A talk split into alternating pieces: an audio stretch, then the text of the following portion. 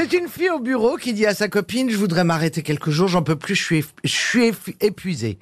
Je suis fatiguée, mais le patron voudra jamais. Alors j'ai trouvé une idée, voilà ce que je vais faire. Je vais m'accrocher au plafond, je vais me prendre pour une lampe, et comme ça il me croira folle et je pourrai me faire arrêter.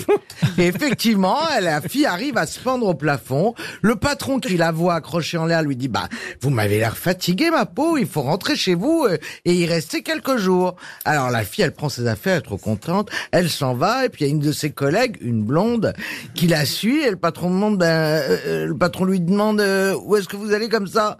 Bah, bah, je pars, je vais pas travailler dans le noir.